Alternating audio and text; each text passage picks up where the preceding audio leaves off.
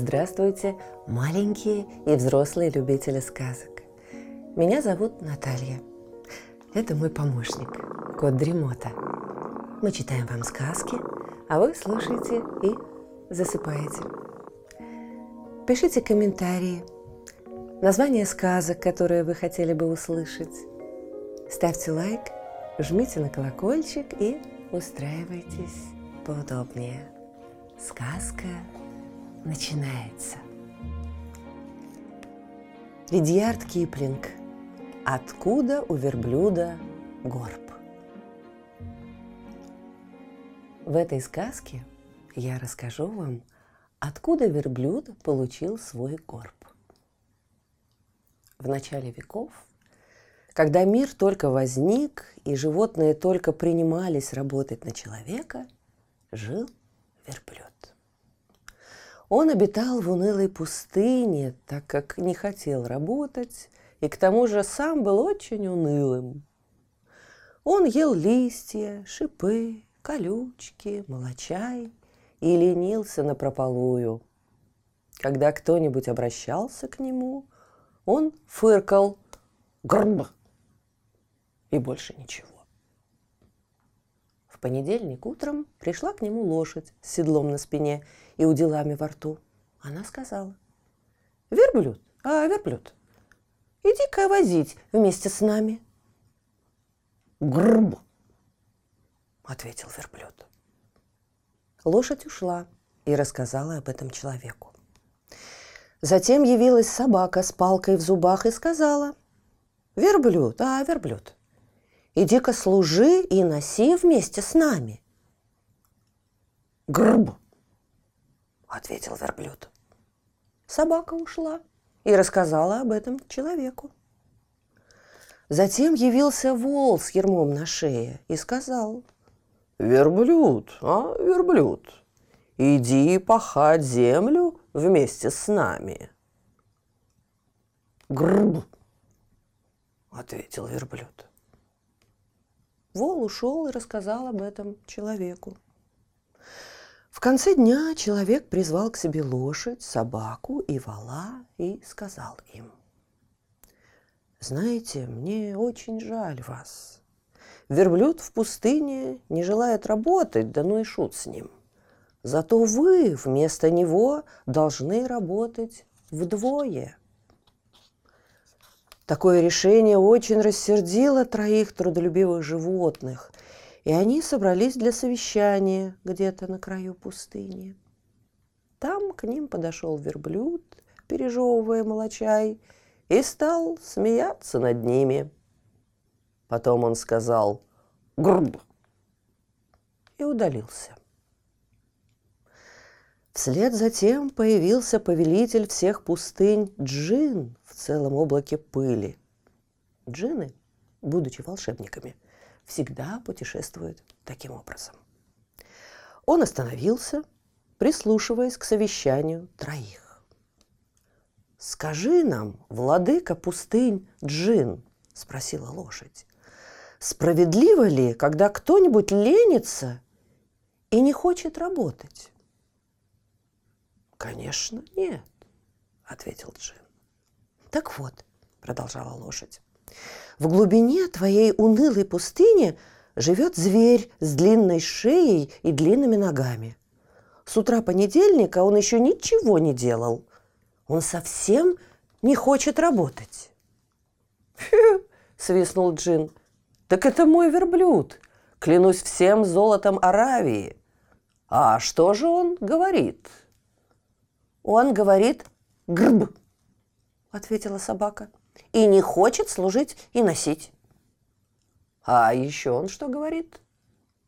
Только грб и не хочет пахать, ответил волк. Ладно, сказал Джин, я его проучу.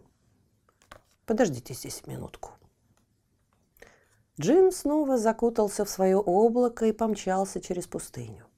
Вскоре он нашел верблюда, который ничего не делал и смотрел на собственное отражение в луже воды. «Эй, дружище!» – сказал Джин. «Я слышал, будто ты не хочешь работать. Правда ли это? Грб, ответил верблюд. Джин сел, подперев подбородок рукой, и стал придумывать великое заклинание, а верблюд все смотрел на свое отражение в луже воды. Благодаря твоей лени трое животных с утра понедельника вынуждены были работать за тебя, сказал Джин и продолжал обдумывать заклинание, подперев подбородок рукою. Грубо, ответил верблюд. И как тебе не надоест это слово? Который раз ты повторяешь его. Бессовестный лентяй и бездельник, я хочу, чтобы ты стал работать. Верблюд снова ответил «Грб!» Но в это время почувствовал, что его ровная спина, которой он так гордился, вдруг стала вздуваться, вздуваться, и, наконец, на ней образовался огромный горб. «Полюбуйся!» — сказал Джин. «Это тот самый горб, о котором ты постоянно твердишь. Твой горб!» Он вырос у тебя от того, что ты бессовестный лентяй и бездельник. Сегодня уже среда, а ты еще ничего не делал с самого понедельника, когда началась работа. Теперь настал и твой черед. «Как же я могу работать с такой штукой на спине?» – заявил верблюд. «Я это устроил нарочно», – сказал Джин так как ты пропустил целых три дня. Отныне ты сможешь работать три дня без всякой пищи, и горб прокормит тебя. Ты не вправе жаловаться, будто я о тебе не позаботился. Бросай свою пустыню, иди к трем друзьям и веди себя как следует. Да поворачивайся живее.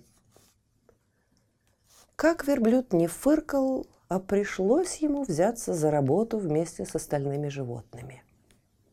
Однако он и до сих пор еще не наверстал тех трех дней, которые пропустил с самого начала. И до сих пор еще не научился вести себя как следует. Что такое дремота не думает засыпать? Значит, у нас есть время прочитать еще одну сказку. Сказка того же автора, Ридьярда Киплинга. И она рассказывает о том, откуда у носорога шкура. В некотором царстве, в некотором государстве на Красном море у самого берега стоял необитаемый остров. На острове жил Парс, это предок персов. А у парса была шапка, и она блестела на солнце, как само солнце. Только и добра было у парса, что шапка да нож да печка. А вам эту печку руками трогать нельзя. И вот один раз взял парс изюму, и муки, и воды, и слив, и сахару, и всякой всячины, смешал все в кучу и сделал себе пирог – великолепнейший волшебный пирог в 20 сантиметров длины, 30 сантиметров ширины и поставил его на печку. Ему, значит, можно подходить к этой печке. И так он пек этот пирог, что тот зарумянился, и дух от него пошел восхитительный. Но только Парс открывает рот и хочет съесть свой пирог, смотрит, идет носорог. А у носорога на носу рог, и глазки у него поросячьи, и манеры у него плохие. В те времена носороги носили шкуру в обтяжку, без единой складочки, и очень смахивали на деревянных, игрушечных, только было понятно крупнее. Все же они и теперь невоспитанные, и прежде были невоспитанные, и всегда будут невоспитанные.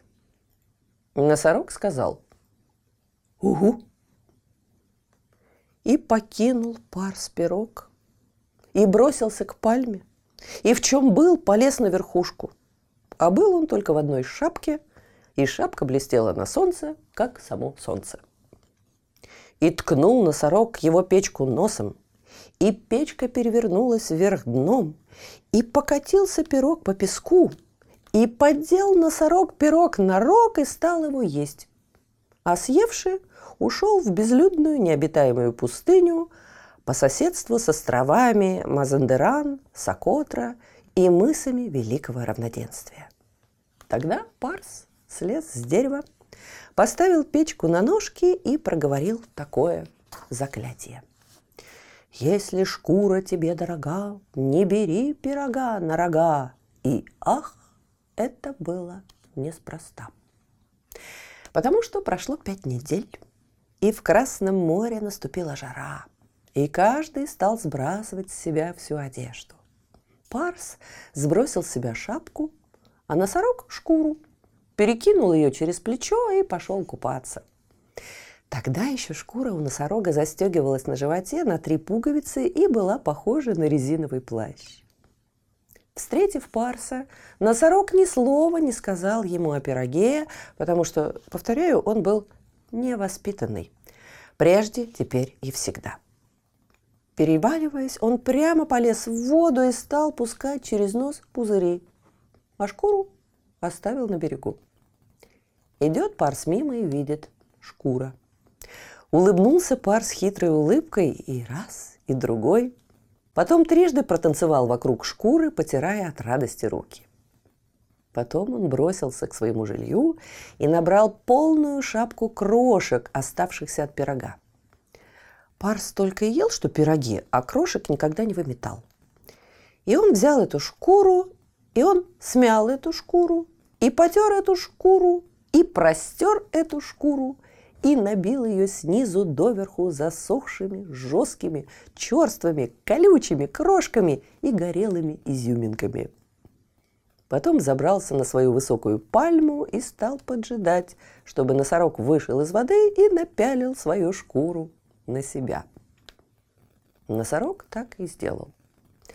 Он застегнулся на три пуговицы и тотчас же его зацарапало, как царапают крошки в кровати – Ему захотелось почесаться, но от этого стало еще хуже. Грохнулся он тогда об землю и пошел кататься по земле, и катался, и катался, и катался. И чем больше катался, тем больше донимали его крошки. И все хуже, и хуже, и хуже – Кинулся носорог к пальме и стал тереться об нее. И терся, и терся, и терся. И так долго он терся, и так сильно он терся, что натер себе на шкуре большую складку. Одну над плечами и другую складку на животе, где прежде были пуговицы, но он оттер эти пуговицы напрочь и еще натер складки у себя на ногах. И это очень испортило его характер, хотя не избавило от крошек. Крошки остались у него за шкурой и царапали, как ни в чем не бывало. И он пошел домой, весь исцарапанный и ужасно сердитый. И с тех пор до сего дня у каждого носорога очень толстые складки на шкуре и очень скверный характер. И все потому, что за шкурой у него крошки от пирога. А Парс спустился с пальмы, нахлобучил шапку, блестевшую на солнце, как солнце, и ушел с того места прочь по направлению Каратава, Амигдали верхним долинам Авантарио и болотам Санапута. Слышите? Кот Дремота запел свою песенку.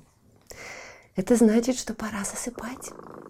Мы обязательно встретимся снова. Ну а сейчас спокойной ночи.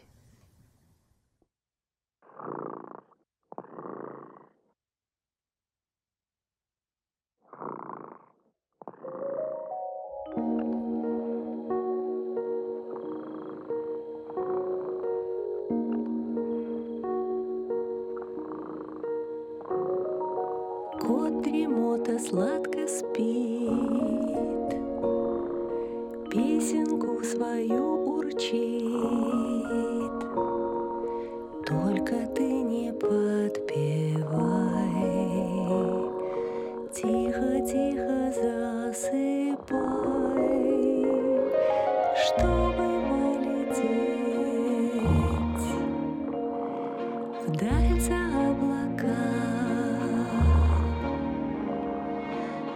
Нужно крепко спать